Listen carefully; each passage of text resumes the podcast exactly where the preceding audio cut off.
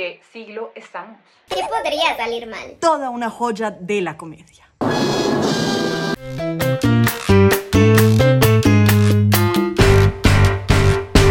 Bienvenidas a La Caldera, el noticiero feminista de la revista Volcánicas, creado para expresar nuestra indignación y celebrar algunas iniciativas que están tumbando el patriarcado, una noticia a la vez. Ahora también en Spotify. Y en la semana en que la reina Isabel murió y el mundo se escandalizó porque un pez mitológico, la sirenita, no será blanco. Estas fueron las noticias. Colombia. Corte Constitucional ordena al Congreso regular maternidad subrogada. La Corte Constitucional ordenó al Congreso legislar y delimitar las reglas de procedimientos médicos y legales relacionados con la maternidad subrogada, incluyendo las licencias de paternidad y maternidad, evitando mediación lucrativa y la desprotección de los recién nacidos. Esto mediante un proyecto de ley que debe estar listo en los próximos seis meses. Gracias a una tutela presentada por un ciudadano en contra de su E P S, la Corte identificó un vacío legislativo relacionada con las licencias de paternidad en hijas nacidas bajo gestación subrogada, un tema que ha estado pendiente de ser regulado con vacíos legales desde mil novecientos noventa y ocho, cuando se radicó el primero de quince proyectos de ley que han sido archivados. Desde dos mil nueve, el Alto Tribunal viene señalando la importancia de regular en materia de donación de óvulos, congelación de embriones sobrantes, filiación legal que resulta de la utilización de embriones y la inexistencia de limitaciones o protocolos. Y sí, este tema es difícil y espinoso y toca asuntos íntimos, éticos y morales, al igual que el aborto y el trabajo sexual. Y por eso es que debemos exigir que se practique en condiciones seguras y con garantía de derechos para las gestantes sustitutas. Ya sabemos qué pasa cuando se prohíben las cosas. ¿Quiénes son las más afectadas? Las que deberían tener mayor garantía de derechos. Por eso es urgente regular como lo pide la Corte. Y sobre esto trata nuestra investigación Quisiera que todas las gestantes sustitutas tuvieran mis derechos. Les invitamos a leerla en doble u doble u doble u punto volcánicas punto com. México.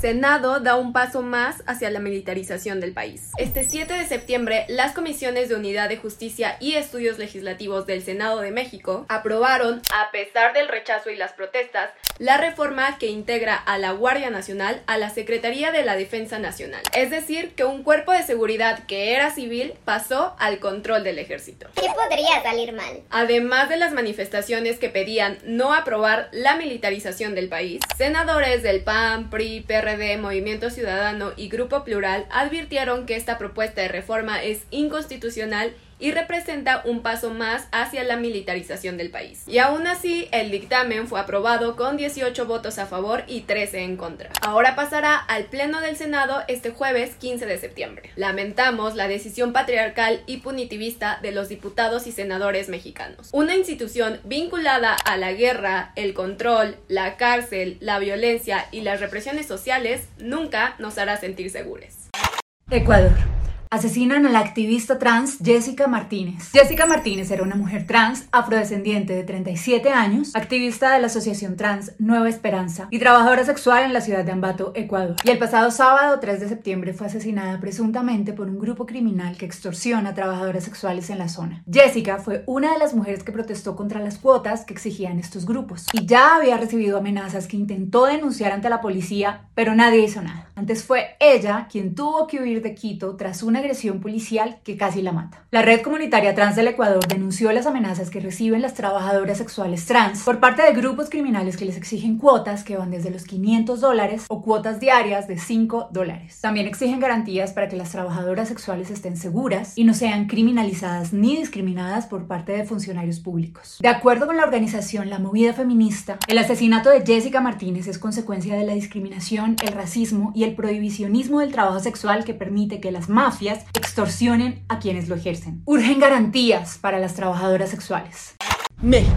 Asesinato de una mushe e intento de transfeminicidio el mismo día en Oaxaca. Marimar Santiago, docente mushe originaria de San Pedro Huilotepec, fue asesinada en el municipio de Salina Cruz el pasado veintisiete de agosto. Marimar fue encontrada asesinada en un camino de terracería. Su cuerpo tenía una herida de arma de fuego. Su asesinato se suma a otros veintiséis crímenes de odio contra personas mushe y L G B T I Q más, en Oaxaca desde dos mil veinte, que hasta la fecha permanecen impunes. Marimar fue sepultada en su comunidad.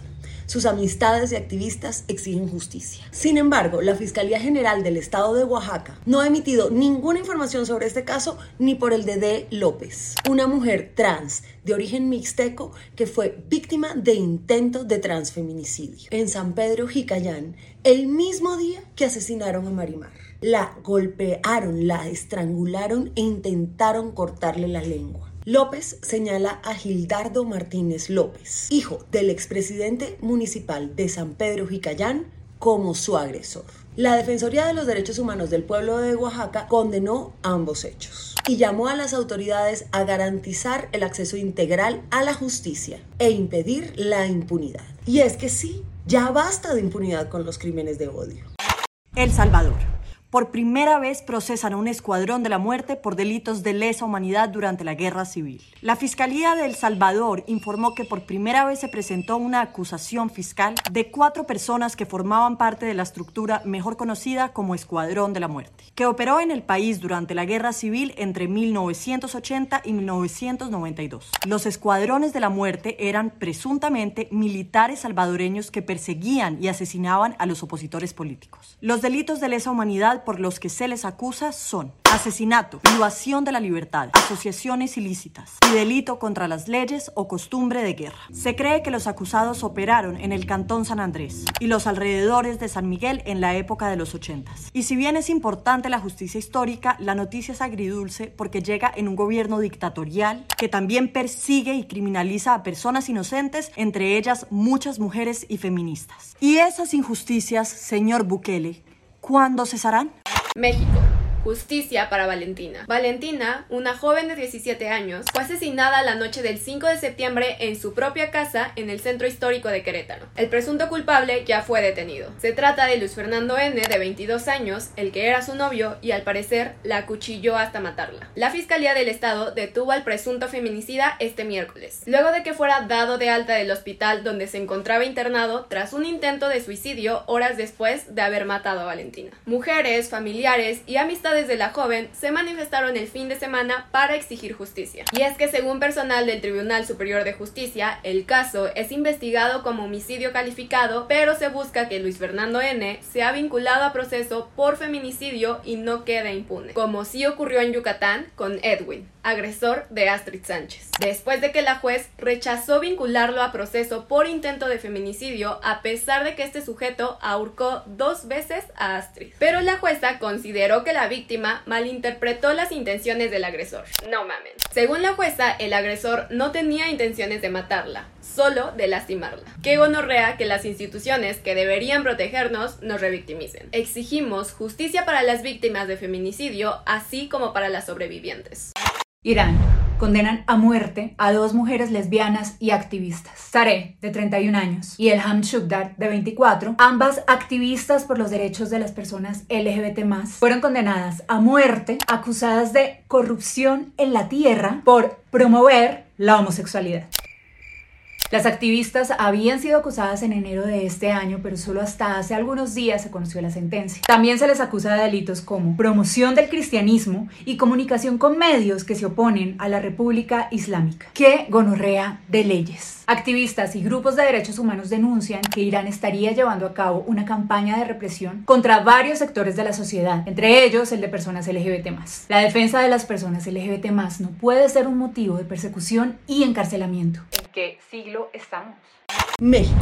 La primera mujer que denunció los abusos del líder de la secta Luz del Mundo se suicida. Karem León Mares, de cincuenta y cinco años de edad, fue encontrada sin vida en su casa de Jalisco, en México, la semana pasada. Sufría depresión y ansiedad desde los veinte años, a raíz de los abusos que sufrió por parte de la secta Luz del Mundo. En mil novecientos noventa y siete, Karem denunció a Samuel Joaquín Flores, líder de la iglesia en ese entonces, por abusos sexuales cuando ella era menor de edad. Fue la primera mujer que acudió a las autoridades mexicanas y a los medios de comunicación para denunciar lo que vivían las mujeres en esa secta. Su familia la culpó y le dejó de hablar. Samuel Joaquín nunca pagó por las violaciones y el abuso sexual, y a pesar de que Karen no había sido la única víctima, la Fiscalía de Jalisco archivó la denuncia. Samuel murió y en su lugar tomó el poder Naasón Joaquín, quien hoy está siendo procesado en Estados Unidos por los mismos cargos. A la fecha, todavía hay personas que defienden a la Iglesia La Luz del Mundo. Sin embargo, los y las disidentes de la secta hacen lo posible por contar las injusticias y atrocidades de las que fueron testigos. En Volcánicas, mañana te contamos más sobre esta secta, en colaboración con Salí de una secta, el podcast de dos sobrevivientes de La Luz del Mundo. Ya basta de machismo y violencia ejercido a través de religiones y sectas. Paraguay, feminicidio de Jacqueline Ortega de diecinueve años. Jacqueline Ortega Espínola, de diecinueve años, murió en un hospital de Asunción tras estar internada por casi un mes después de haber sido rociada con alcohol y quemada viva por Mario Rojas, su pareja. Jacqueline sufrió quemaduras graves en todo su cuerpo que ocasionaron su muerte. El agresor ya fue detenido. Los hechos ocurrieron el dos de agosto al interior de su vivienda en Itacurú, Alto Paraná, mientras la pareja tenía una discusión por los celos enfermizos de Rojas. De acuerdo con el padre de Jacqueline, don Severiano Ojeda, en varias ocasiones su hija ya había sido víctima de violencia doméstica por parte de Rojas, un sujeto extremadamente celoso y violento. Amigas, los celos no son amor, son machismo, y el machismo mata. Exigimos justicia para Jacqueline. Y la machiperla de la semana va para el señor empresario Gilberto Lozano, líder del Frente Nacional Anti-AMLO, por insultar a la senadora del P A N, Lili Téllez. Sí, la antiderechos. Diciendo que su único talento era meterse un plátano completo en la boca. Tiene la facultad de meterse un plátano completo en la boca. Venir. ¿Qué le pasa? Eso se llama violencia política. Qué vergüenza la oposición de este país, verdaderamente. Y no se vayan, que hay mención especial al taller Cómo sacar a tu hija del feminismo. Un taller para padres desesperados que, al mejor estilo de las terapias de conversión, promete sacar a sus hijas del feminismo gracias a los poderes antifeministas de la exfeminista Sarah Hoff. Esta señora tiene además un canal de YouTube en donde aborda temas diversos importantísimos, como por ejemplo, ¿por qué las feministas son feas? ¿Por qué las feministas son tristes? Incluso se cuestiona si las feministas pueden tener novios. Mejor dicho, toda una joya de la comedia. Si te gustó este noticiero, déjanos tus comentarios y compártelo con tus amigas. Nos vemos o escuchamos la próxima semana con más noticias. Thank you.